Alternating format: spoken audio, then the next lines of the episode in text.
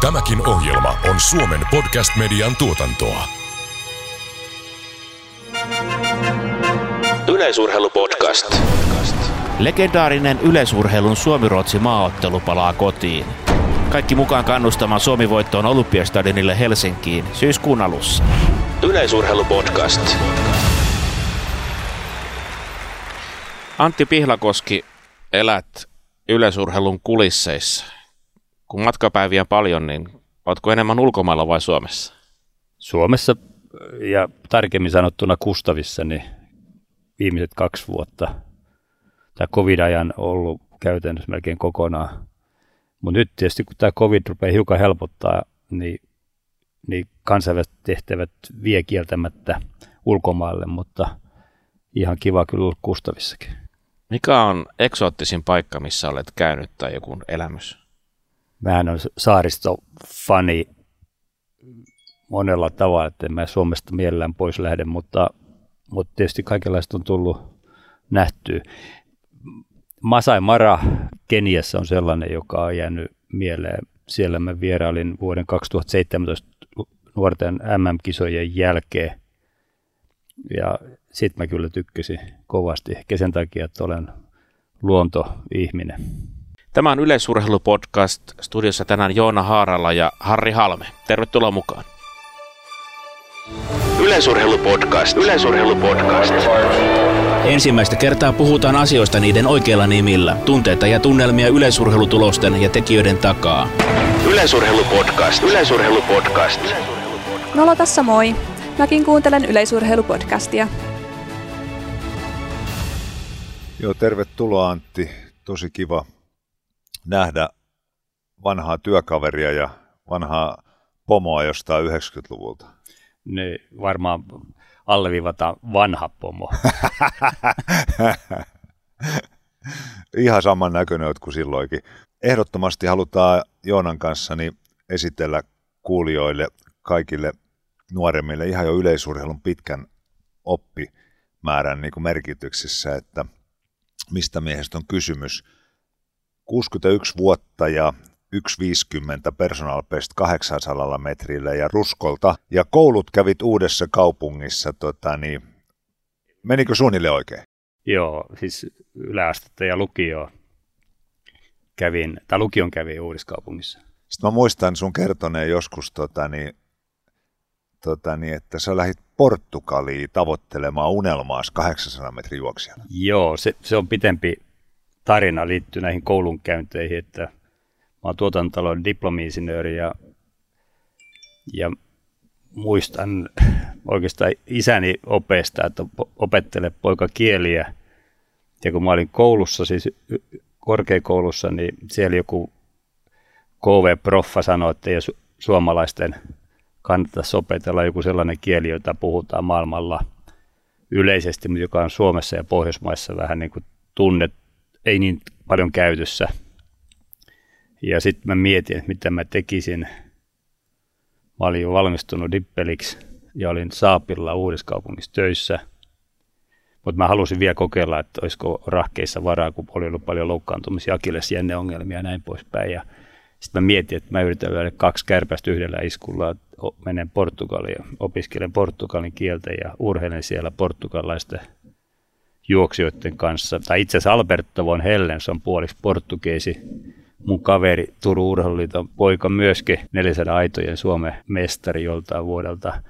Niin Ali sanoi, että tuu sinne, että sä voit asua heidän luona. Ja Ali oli unohtanut kertoa isälle ja siskolle, että tämmöinen mies tulee tänne asumaan heidän luona vuodeksi. Ja Alille tuli tyttöystävä ikävä ja se lähti sitten jossain 4-5 viikon jälkeen sieltä takaisin Suomeen.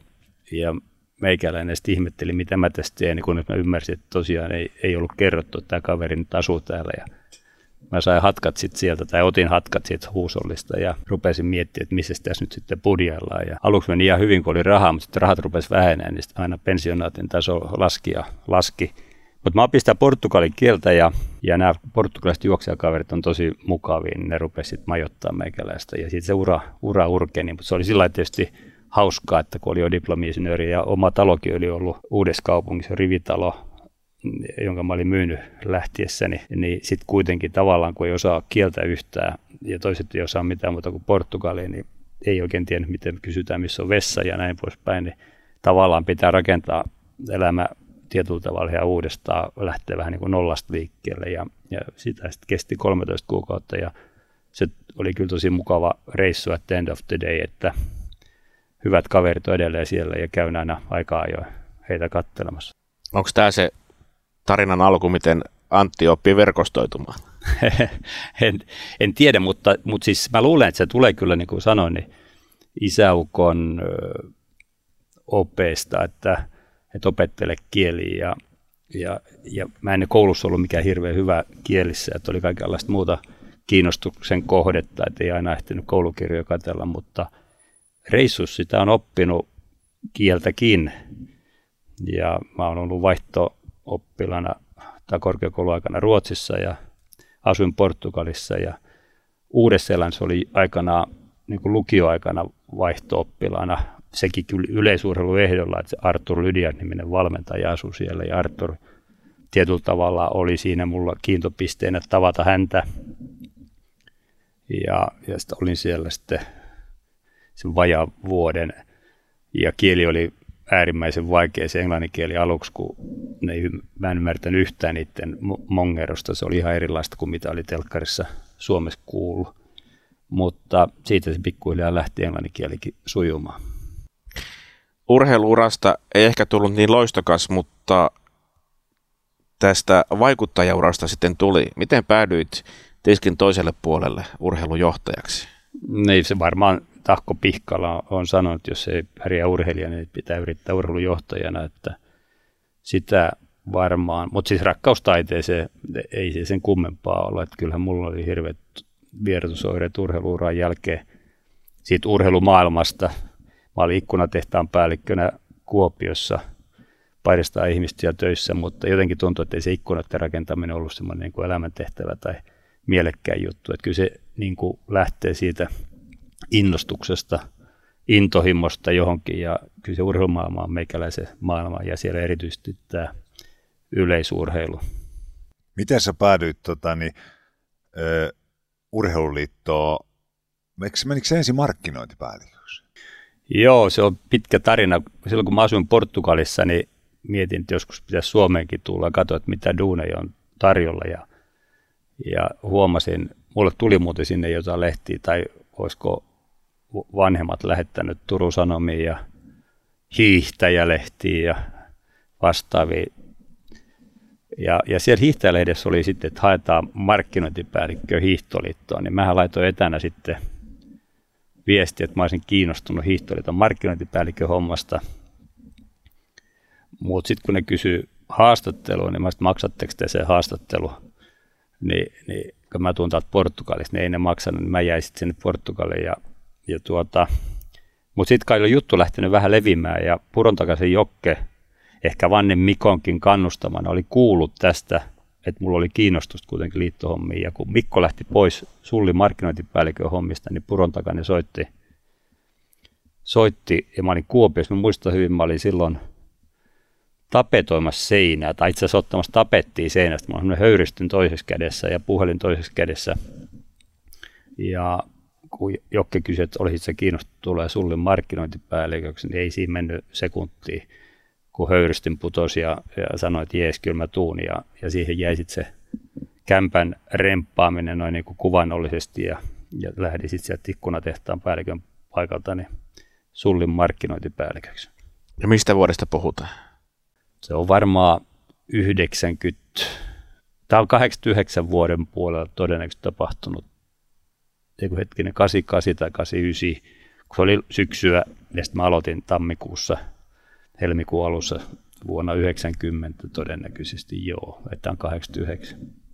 Miten se maailma on muuttunut niistä ajoista? 89-90 yleisurheilu on se Suomessa edelleenkin suosittu, mutta taisi olla ihan ehdoton ykkönen. Niin kyllä yleisurheilun asema Suomessa on ollut aina vahva, mutta eihän ne tietysti ihan helpompia aikoja ollut. Et siellähän oli kuitenkin ollut niitä doping-skandaaleita ja muita, että et ei se ollut samalla tavalla ehkä vahva kuin se oli 70-luvun alkupuolella, mutta iso organisaatio, iso koneisto niin suomalaisen urheilun mittapuussa ja mielenkiintoinen duuni. Oliko se 89, kun menit Yleisurheiluliittoon markkinointipäälliköksi, niin sitten tuli 94 ne legendaariset ekat jättiläiskisat, yleisurheilun EM-kisat, niin missä vaiheessa susta tuli sitten toi liiton toimari?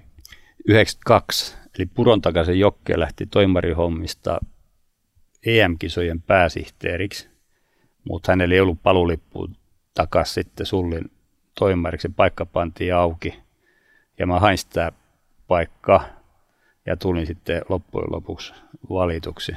Aika legendaarista, että sä oot ollut tekemässä niin kuin niitä 94 EM-kisoja jo Urheiluliiton toimarina ja sitten 2005, mihin mennään myöhemmin näitä MM-kisoja ja sitten 2012 EM-kisoja, että siinä on aikamoinen siivu, että onko se 20 vuotta, 92 vuodesta, niin 2012 vuoteen asti. Niin joo. Joo, hyvä matematiikka sulla, Harri. No joo. Kerroapi niistä, minkälaista oli olla silloin, niin kuin Joona tuossa kysyikin, niin kiinnostaa kovasti, että minkälainen se urheilumaailma oli silloin 90-luvun alussa suhteessa muihin lajeihin ja telkkarit ja koko muu pöhinä? Niin, kyllähän se oli vielä enemmän sellaista, että se itse tapahtuma oli se juttu, sieltä ne rahat tuli katsojista ja näin poispäin, se television rooli ei ollut ehkä ihan samalla tavalla ja sponssipuoli ehkä ihan samalla tavalla vielä tapetilla kuin se oli myöhemmin.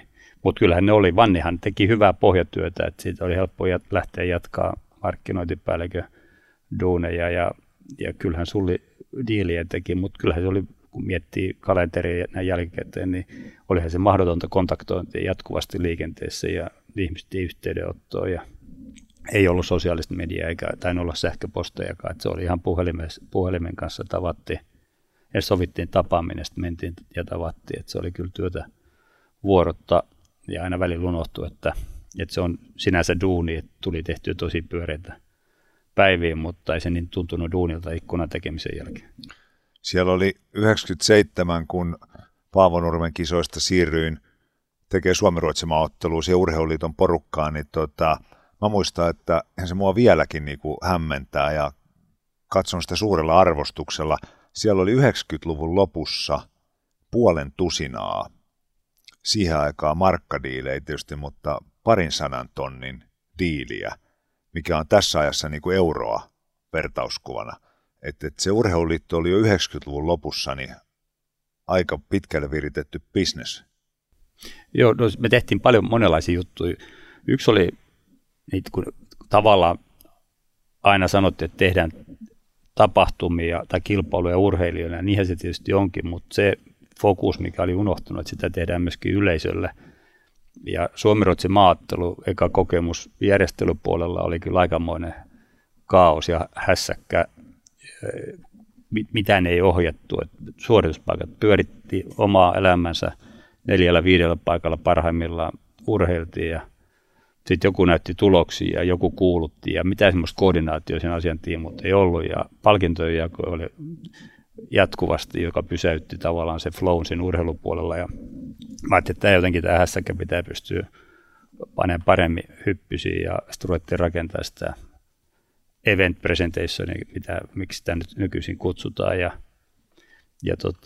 sitten ruvettiin pohtimaan myöskin näitä arvoketjuja, että miten jos yleisö tulee paikan päälle, niin yleisökeskeinen, katsojakeskeinen ajattelu, että miten sen koko se matka kotiovelta niin tapahtumapaikalle ja tapahtuman jälkeen, että miten se niin kuin parhaiten se arvoketju kehitettäisiin ja me päästiin aika moneen hyvään juttuun kiinni. Siihen auttoi tietysti myöskin se, että valmisteltiin EM-kisoja samaan aikaan ja pohdittiin ihan samoja asioita myöskin niin kuin EM-kisojen vinkkelistä. EM-94 oli aikamoinen uusi juttu, uudenlaisella tavalla järjestetty arvokisa Suomessa, missä eka kertaa otettiin niin kuin paljon paremmin yleisö huomioon, sponsorit huomioon, rakennettiin sponssikylä, oli tapahtumakylä, tapahtumatori ja niin poispäin.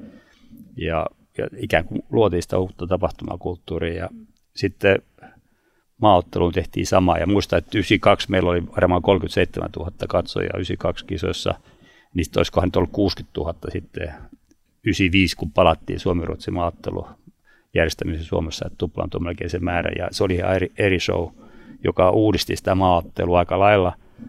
Ja taisi silloin sitten semmoinen Harri Halmekin tulla jossain vaiheessa kuvioihin mukaan täyttämään katsomoita.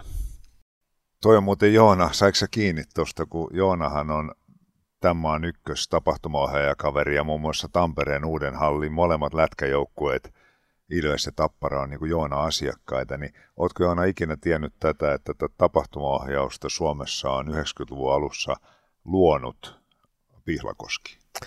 Mä olen kuullut ja siitä on ihan joitakin artikkeleita olemassa netistä, mistä on löytänyt.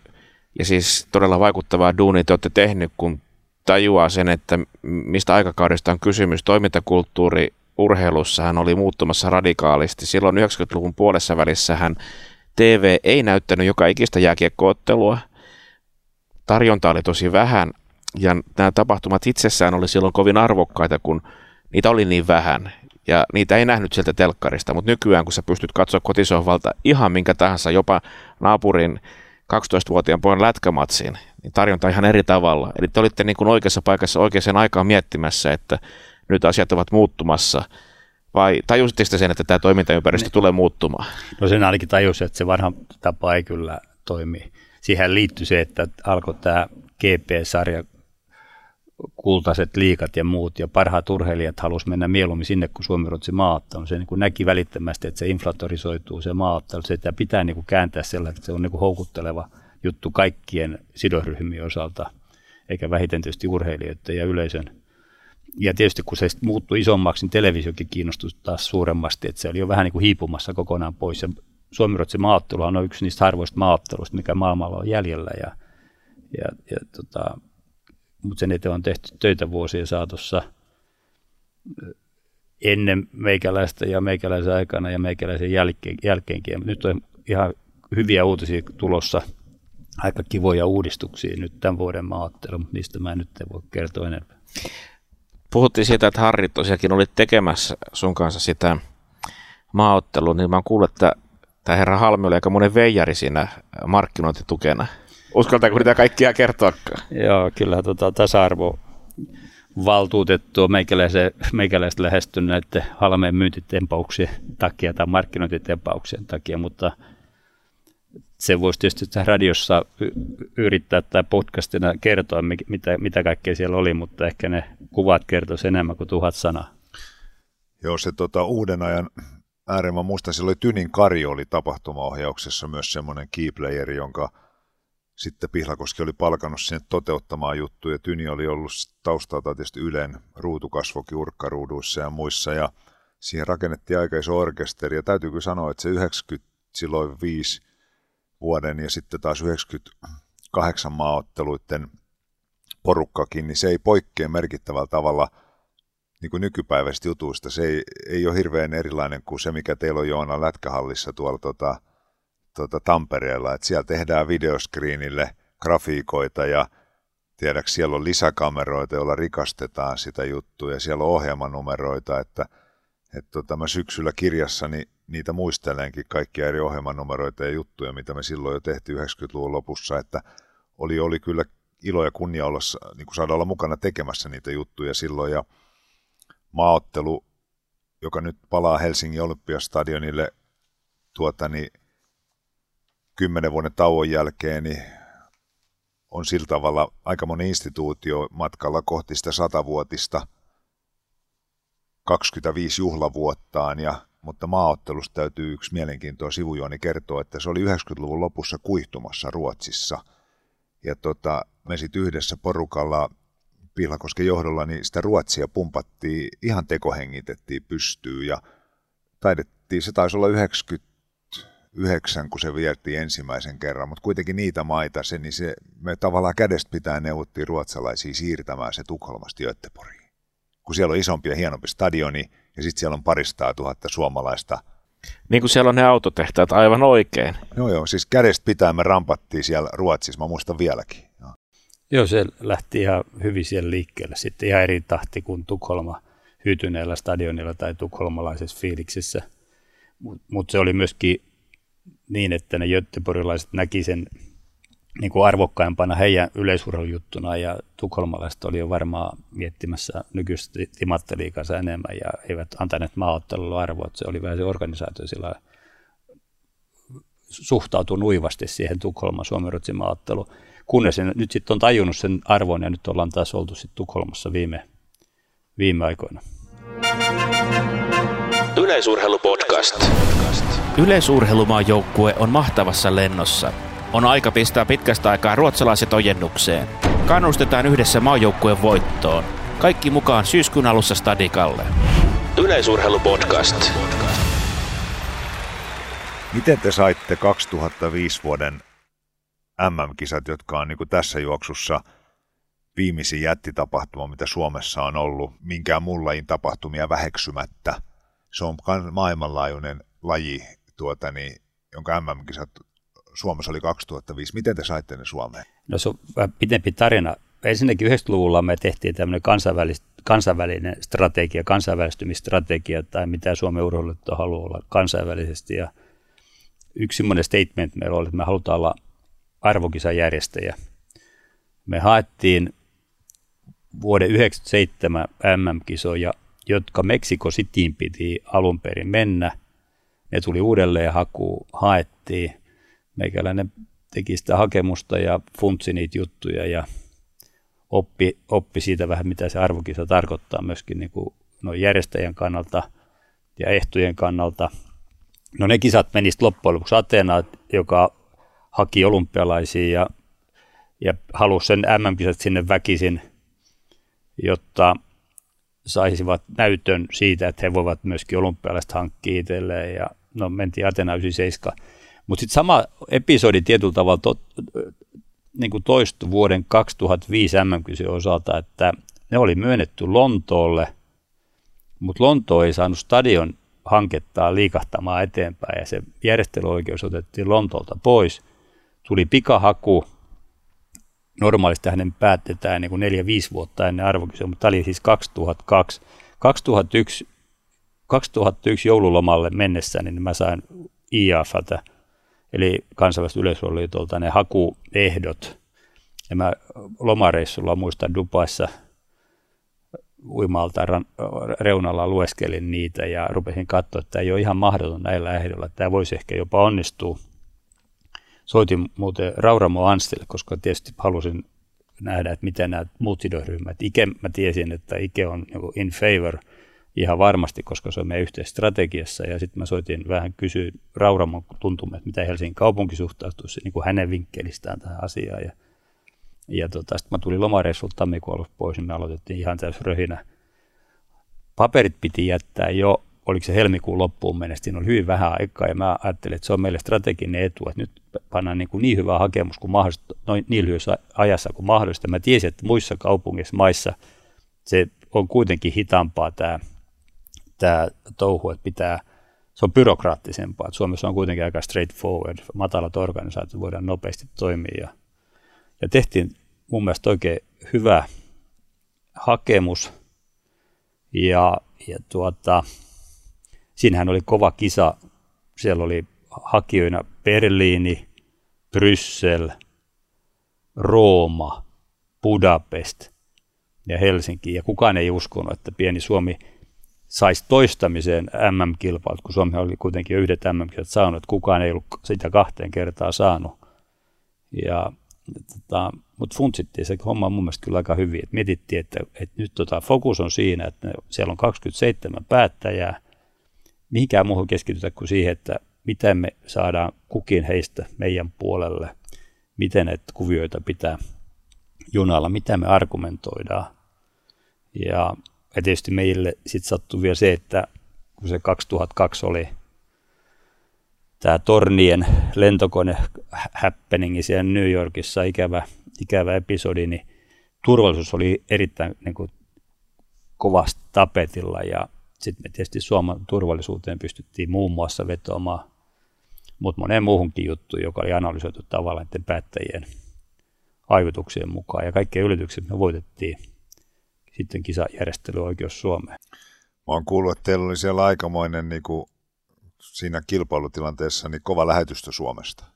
Joo, pohdittiin Ikelle iso kiitos, Kanerva Ikelle iso kiitos siitä, että Ike ainakin mulle opettanut, että jos halutaan jotain suurta, niin sitten kannattaa miettiä se sillä tavalla, että se myöskin näyttää siltä, että tämä porukka voi suurta saada aikaiseksi.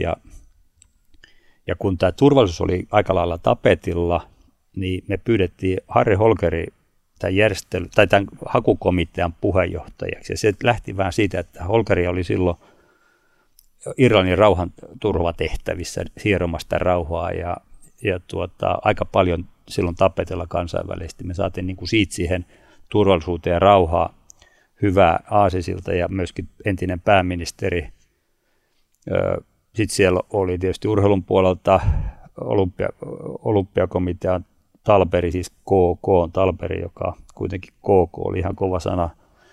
Ei siis, en puhu kokoomuksesta nyt, vaan kansallisesta olympiakomiteasta, niin Talperi oli siellä, Virenin Lasse, nelinkertainen olympiavoittajana. Päätöshän tehtiin Nairobissa, jossa kestävyysjuoksu on niin kuin kaiken yläpuolella. Mä tultiin Lasse seurueessa mukana sinne, niin sikäläisen median huomio oli Suomen hakijoissa, koska Lasse oli meidän mukana. Siellä oli tietysti sporttiministeri, Rauramo Helsingin kaupungin liikuntapuolen johtajana ja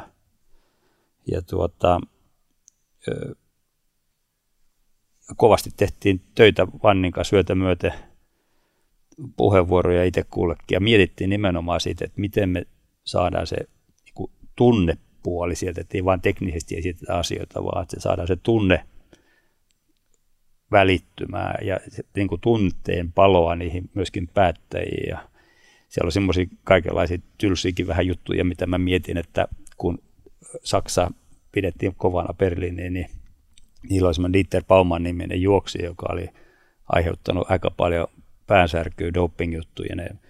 Niin IAFL eli riiteli oikeudessa, niin kun se vilahti sitten jotain juoksukuvia, niin eikö se Paulmann näkynyt meidän videoilla?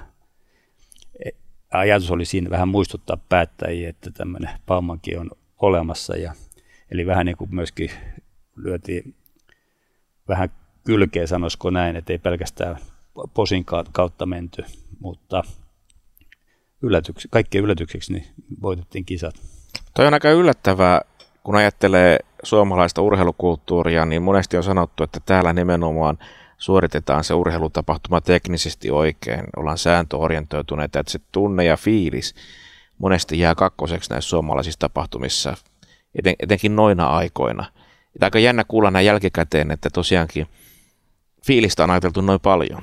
Niin, tämä oli tietysti niin kuin siihen hakemukseen liittyvä, mutta kyllä se aina lähtee, että jos sä pääset niin kuin ihmisen ihoalle positiivisesti, niin se on ihmiskatin hyvä juttu. Ja kyllähän niin kuin suomalaiset sanotaan, että insinööritieteessä me ollaan hyviä, mutta huonoja myymään, että meidän pitäisi pystyä siihen myöskin saamaan semmoista tunneflavoria näihin tuotteisiin, mitä me ollaan myymässä. Minkä takia 2012 EM-kisat meni vihkoon näin niin kuin rennosti todettuna? Kaikki on tietysti suhteellista, että jos on parista tuhatta katsojaa, onko se vihkoon menoa, mutta maailma on muuttunut aika lailla. Mehän myytiin 2005 lippuja noin 19 miljoonalla eurolla, joka taisi olla siihen mennessä kaikkien aikojen lipunmyyntiennätys Suomessa ja MM-kisoissakin, siis euromääräisesti tai rahallisesti. Ja me myytiin jonkun verran yli 5 miljoonaa ulkomaille. Ja sitten me arvioitiin, että meidän pitäisi kokonaisuutena saada noin 5 miljoonaa euroa myytyä lippuja siihen EM-kilpailuun, oli myyty 19 aikaisemmin. Se oli yksi niin kuin skenaario, että näin tapahtuisi, mutta sitten siinä tuli kyllä se, että kun tämä oli ensimmäinen tämmöinen olympiavuoden EM-kilpailu, niin sitä yritettiin dissata semmoisen B-luokan kilpailuksi, vaikka siihen oli suuri tarve. Että yhtä ainutta urheilijaa mä en ole nähnyt, joka sanoisi, että ei EM-kisoja olympia, vaan että kyllä ne kaikki sitä EM-kisan haluaa, että se on kuitenkin paikka, missä voi urheilija loistaa, että pikajuoksuthan on aika lailla dominoitu tuota Amerikan suunnasta ja kestävyysjuoksut Afrikan suunnasta, että niin kuin näille urheilijoille olisi mahdollisuus menestyä ja saada mitaleita, niin se on tietysti perimmäinen syy, miksi niitä haluttiin tehdä. Mutta ei se sitten myynyt niin hyvin euromääräisesti, sitä dissattiin. Yksi juttu oli se, että yli puolet edeltävän vuoden MM-mitaleista, eurooppalaisista ei ole tullut. Ja media veti sen tosi kovalla, että, ja taisi olla jo joku Härkösen Jukka, joka sitä kovasti yritti toitottaa, että tämä on B-luokan kisa, kun ei tule parhaat urheilijat paikalle. Mutta kun mä katsoin sitä jälkeenpäin, niin suurin osa niistä ei paikalle tulla. Sitä oli venäläisiä urheilijoita, jotka olivat valmistautumassa Lontoon olympialaisiin omilla ohjelmillaan, jotka nyt jälkeenpäin on selvinnyt, mitkä ne ohjelmat oli. Ja meillä oli tiukat doping-testit tietysti EM-kisossa, niin nämä urheilijat eivät tulleet paikalle. Mä luulen, että se oli se perussyy. Liitollahan ei tullut siitä mitään ihan hirvittävää suurta tappiota, 1,4 miljoonaa, joka 10 miljoonaa. Silloin meidän konsernin budjetti, vuosibudjetti oli 10 miljoonaa, ei se 1,4 miljoonaa. Siinä hirveästi hetkauttanut sitä, mutta sitten saatiin niin kuin näyttämään paljon suurempi kuin mitä se olikaan ikään kuin tappiona. Et urheilusti mun mielestä hyvä, me saatiin uusi kulttuuri aikaiseksi, että EM-kisat on sen jälkeen ollut olympiavuosina ja kertaakaan olympiavuosien EM-kisoissa ei ole myyty samalla euromäärällä lippuja kuin me ollaan Helsingissä myyty. Et mun mielestä ei mennyt mitenkään vihkoa, mutta se on vain niin kuin, joskus tämä on tällaista, että kun se lähtee väärälle jengalle niin kuin mediassa mielikuvissa, niin ja varsinkin kun sitä vielä joku tietoisesti haluaa boostata, niin se näyttää huonolta, mutta kyllä mä luulen, että tai keneltä tahansa urheilijat kun kysyy, niin kyllä ne tykkää, että EM-kisat on hyvä olla ja myöskin se Hesa oli hyvä juttu. Mitä luulet, jos on 94, 2005 ja 2012 ollut arvokisoja, niin milloin nähdään Suomessa seuraavat yleisurheiluarvokisat? Mä olen siis kaiken kaikkiaan huolissani siitä, että miten niin kuin arvokilpailujen Suomessa käy. Jääkiekko MM-kisat on toinen juttu. Jääkiekko on ottanut sen aseman maassa, joka on yleensä jalkapallolla eri maissa ja lippujen hinnat voi olla tosi kovia. Ja jääkiekolla on vielä sit se, että tavallaan ne tulee 7 vuoden välein aina omalle paikkakunnalle. Se talousrakenne on vähän toisen näköinen kuin se on esimerkiksi hiihdon, puhumattakaan yleisurheilun arvokisoissa, ja ne ehdot on tiukentuneet koko ajan, mutta toisaalta myöskin kustannukset on nousseet. Ehdot on tiukentuneet siinä mielessä, että esimerkiksi yleisurheilun MM-kisoissa kisajärjestäjä maksaa 2000 urheilijan matkat ja majoitukset. Se ei ole ihan halpa pieti. Paljon se on?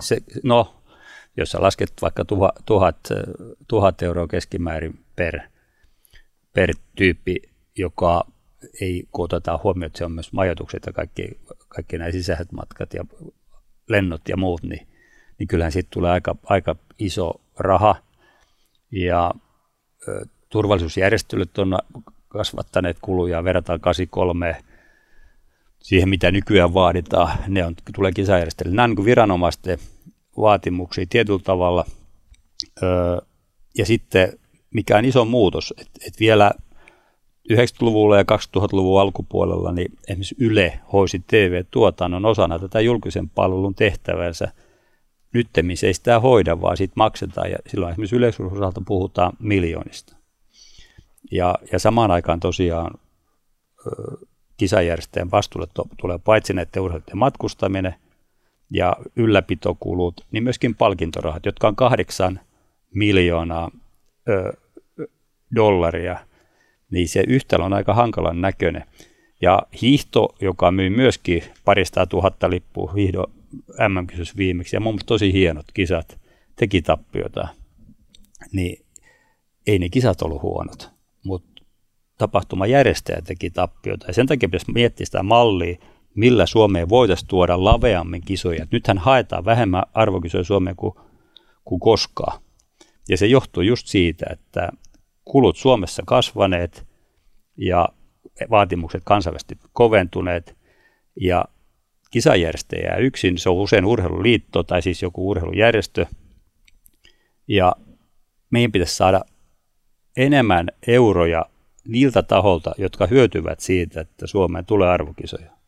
Olkoon taksikuski, ravintola, hotellinpitäjä ja viime kädessä arvonlisäyhteys ja tuloverona tulee hirmu summat rahaa.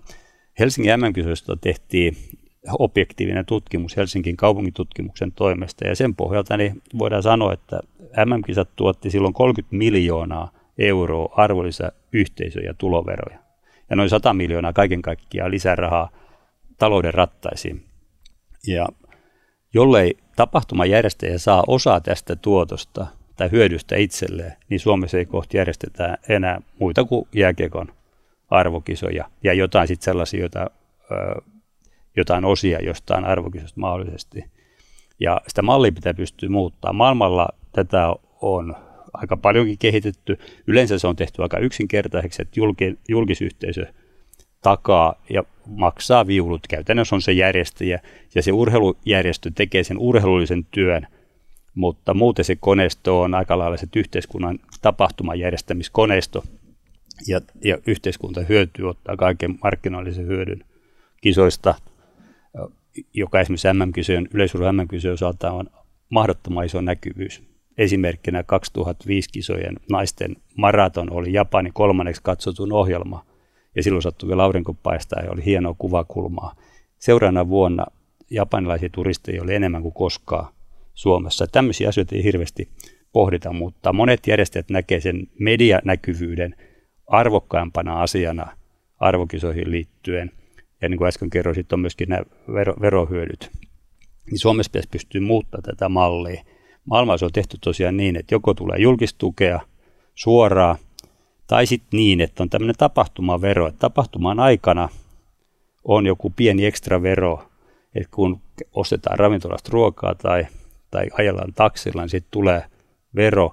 Se ei välttämättä tarkoita, että se olisi yhtään sen kalliimpi kuin aikaisempi, mutta semmoinen vero, joka tavallaan tulee siitä, sen takia sitä kertyy enemmän, kun on porukkaa paljon paikalla tapahtuman takia, ja se tulisi tukemaan tätä tapahtumaa. Että meidän pitäisi miettiä kyllä näitä asioita aika tiiviisti, jos halutaan, että Suomi pysyy urheilutapahtumien maailmankartalla. 3 kisat, 3 suuret kisat. Siihen aikaan tiedettiin, että Ilkka Kanerva oli aina näissä kansainvälisissä kulisissa mukana, mutta jossain vaiheessa siinä Kanervan rinnalla alkoi olla tämmöinen Antti Pihlakoski. Oliko se näiden kisojen ansiota, että pääsit sitten mukaan näihin vaikuttamistehtäviin?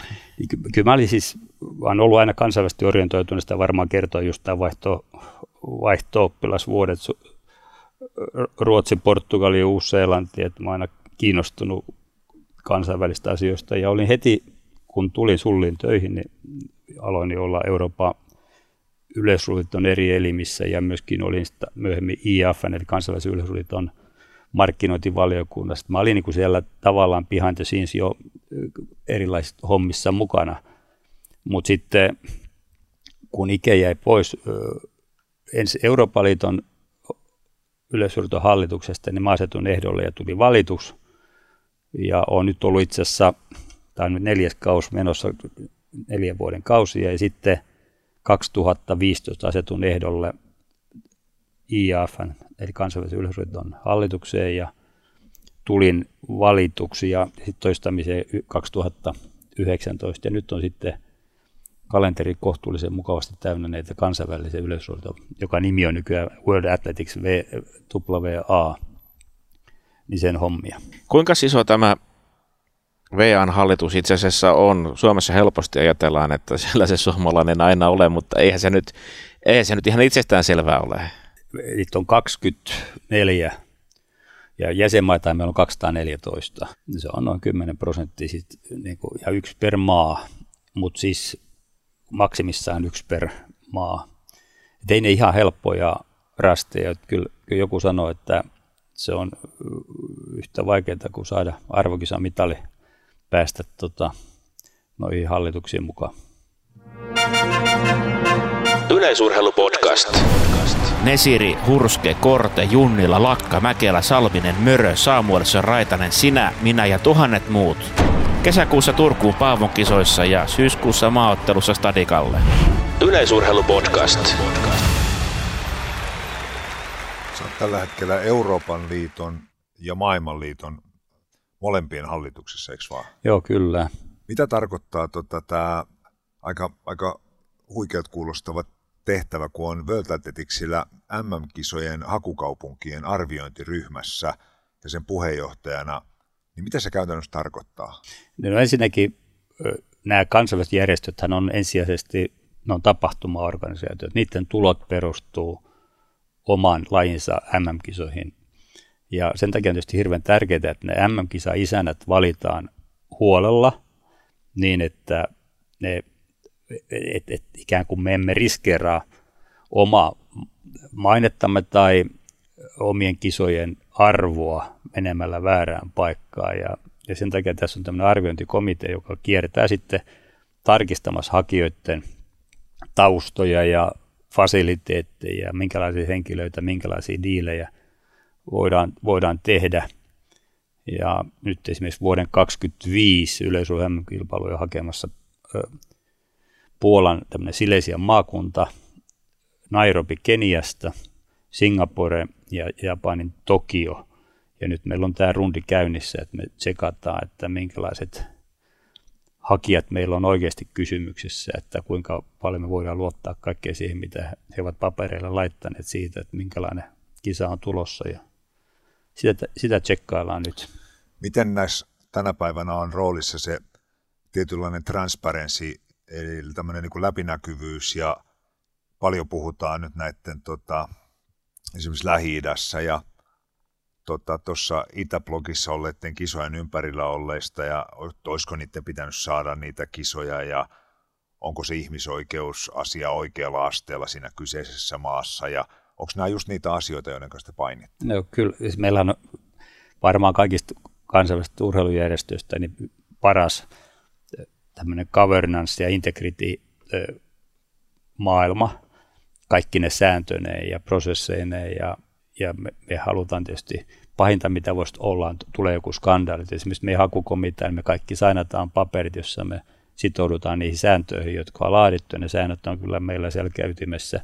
Ja siihen kuuluu muun muassa se, että me ei saada vastaanottaa mitään muuta kuin joku nominal value, eli tämmöinen nimellisellä arvolla olevia lahjoja. Ja esimerkiksi meidän hotellit, kun me matkustetaan, niin me ei mennä mihinkään parhaisiin hotelleihin, tai me kielletään kisaisäntää viemästä meitä kaupungin parhaaseen ravintolaan. Ja nytkin tuolla reissulla, kun ollaan sit käyty sekä Puolassa, Keniassa että Singaporessa, niin iPadille oli laitettu kaikki nämä heidän slaidit ja muut, ja ne antoi ne iPadit meille, mutta me luovutettiin ne lähtiessä takaisin, kun oli niitä katsottu, että kyllä se tosi tarkkaa on, ja se myöskin koskee, että me ei saada viedä mitään sen kummempia lahjoja, mutta mä olen sitten tehnyt kyllä rikkomuksen, kun mä olen vienyt Fatserin esimerkiksi suklaata ihmisille, että siellä on semmoisia pieniä suklaakääreitä, hyvää suklaata, että niitä mä oon ihmisille vienyt lähinnä niin kuin mainostaakseni hienoa suomalaista tuotetta.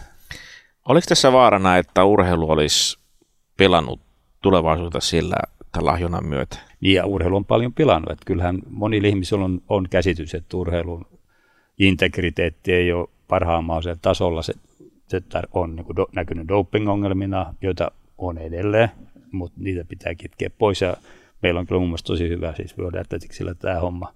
Ja sitten toinen on, missä on tapahtunut, on nimenomaan näiden kisojen myöntämisessä. Ja nythän tämän hakukomitean valta on sillä aika kova, että me teemme esityksen hallitukselle siitä, että kenet pitäisi valita.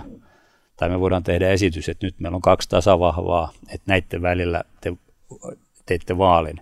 Mutta jos siellä on joku 4. hakija tai 3. hakija, me ei esitetä sitä, niin hallitus ei voi nostaa niitä isänniksi. Että se on kyllä paljon meidän käsissä, että minne ne kisat menee. Ja sitten tähän liittyy tähän prosessiin myöskin se, että meillä on hyvin tarkat niin kuin kysymykset, mitkä me käydään läpi, ja me annetaan niille pisteitä 0-4 pistettä per kohta, ja niissä on omat painoarvot sitten.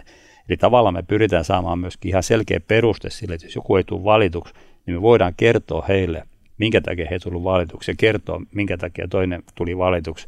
Ja me yritetään hakea parasta mahdollista kisaisäntää meille. Toki taloudella on iso merkitys, mutta se ei ole ainut asia. Esimerkiksi tämä ihmisoikeudet on yksi kohta siellä, joka voi olla killerit. Jos ei se ole parhaalla mahdollisella tasolla, niin me ei kyllä nykyään enää mennä semmoisiin paikkoihin, vaikka se olisi muuten hyvä se hakemus. Onko sua yritetty lahjoa? Ei ole kyllä yritetty. Muuta kuin ehkä just tämmöinen iPhone tai semmoinen niin kuin vieraanvaraisuutta, ei iPhone vaan tämä iPad juttu, mutta ei se ole mitään niin kuin sellaista tietoista lahjimista. Me ollaan tosi tarkkoja siitä, ja me laitetaan etukäteen. Sehän on hyvä, kun se on kirjoitettu säännöksi, niin hakijat ne allekirjoittaa paperit, ne sitoutuu niihin hakusääntöihin ja siellä on niin kuin kerrottu tämä pelihenki. Niin jos joku yrittää lahjoa, niin meidän tehtävä, että jos minua yritetään lahjoa, niin mä teen rikkomuksen, jos mä en raporto siitä, että minua yritettiin lahjoa. Jolle mä raportoin siitä ja joku tietää, että minua on yritetty lahjoa, niin mä olen syyllistynyt jo lahjontaan. Eli se on mennyt niin kuin tosi tiukaksi, joka on pelkästään positiivinen juttu.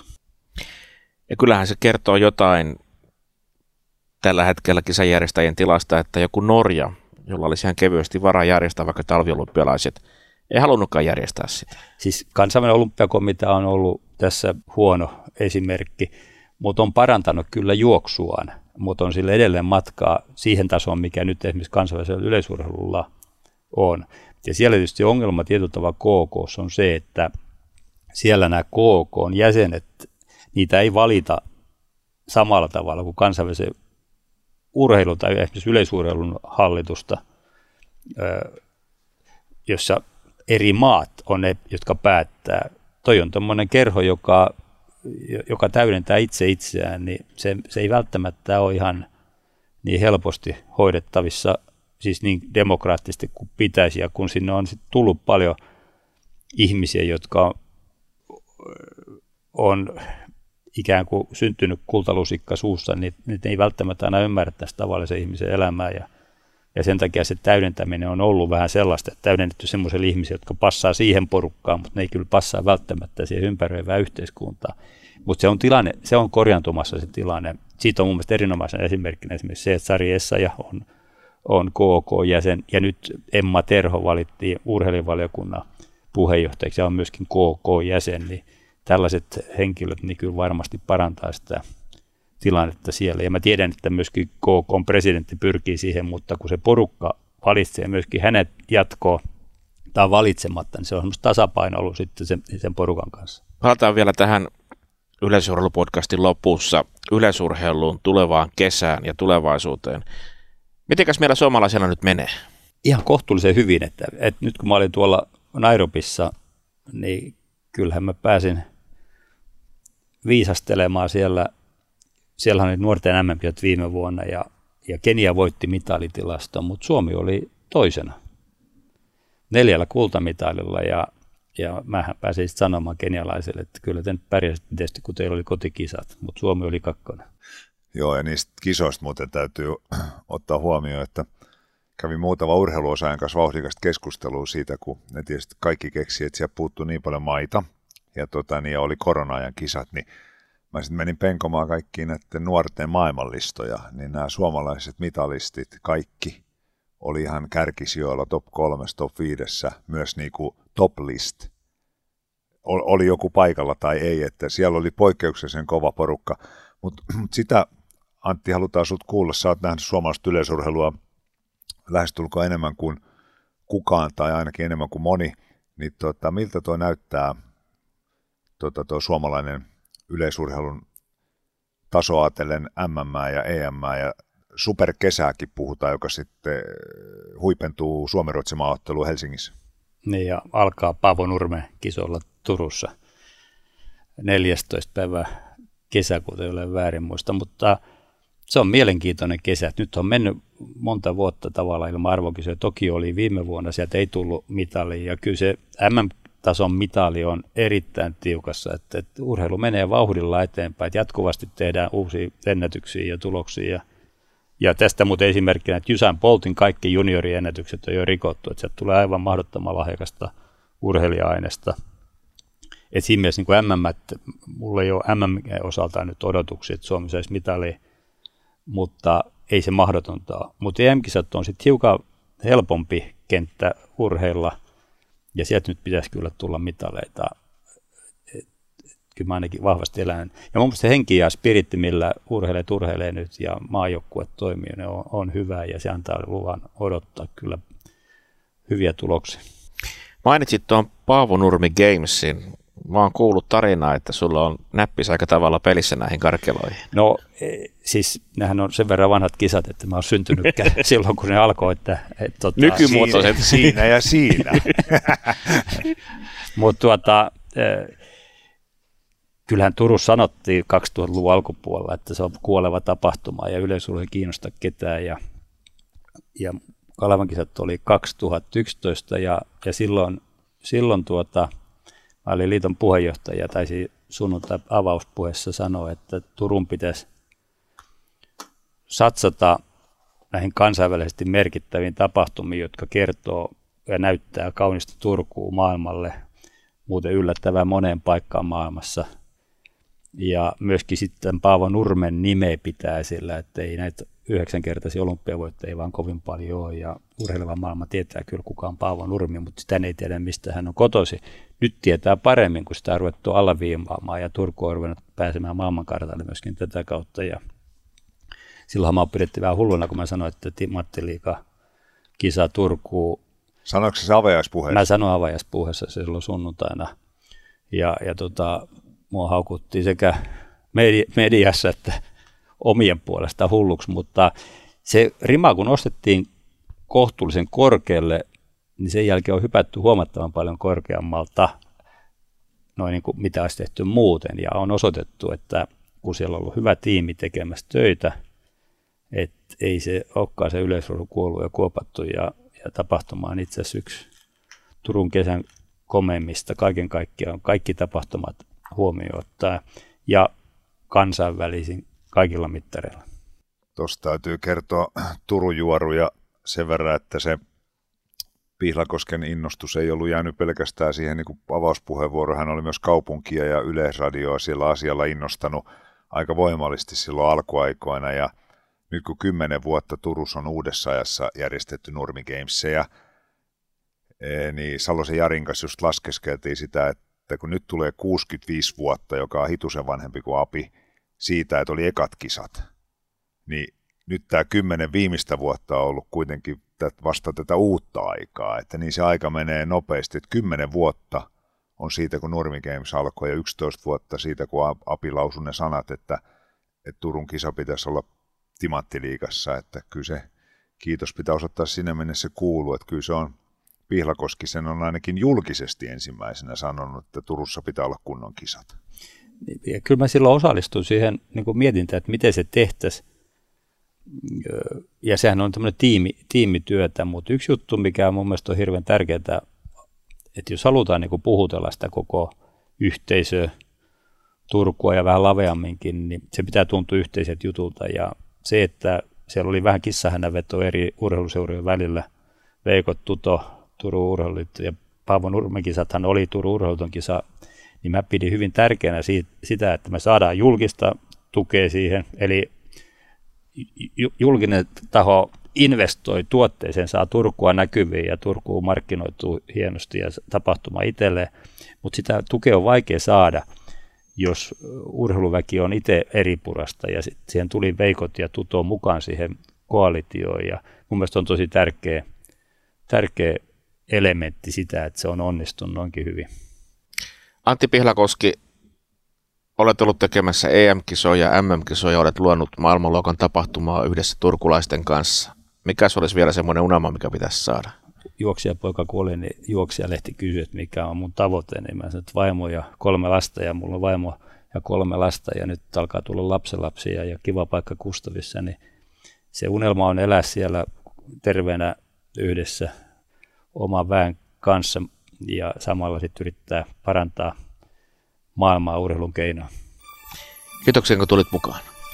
Kiitoksia kutsusta. Yleisurheilu podcast. Yleisurheilu podcast.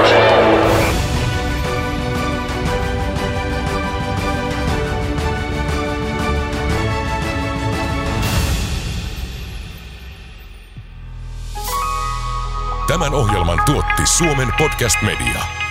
Jos pidit tästä ohjelmasta, muista seurata Spotifyssa tai arvostele ohjelma Apple Podcastissa, niin muutkin löytävät ohjelman pariin.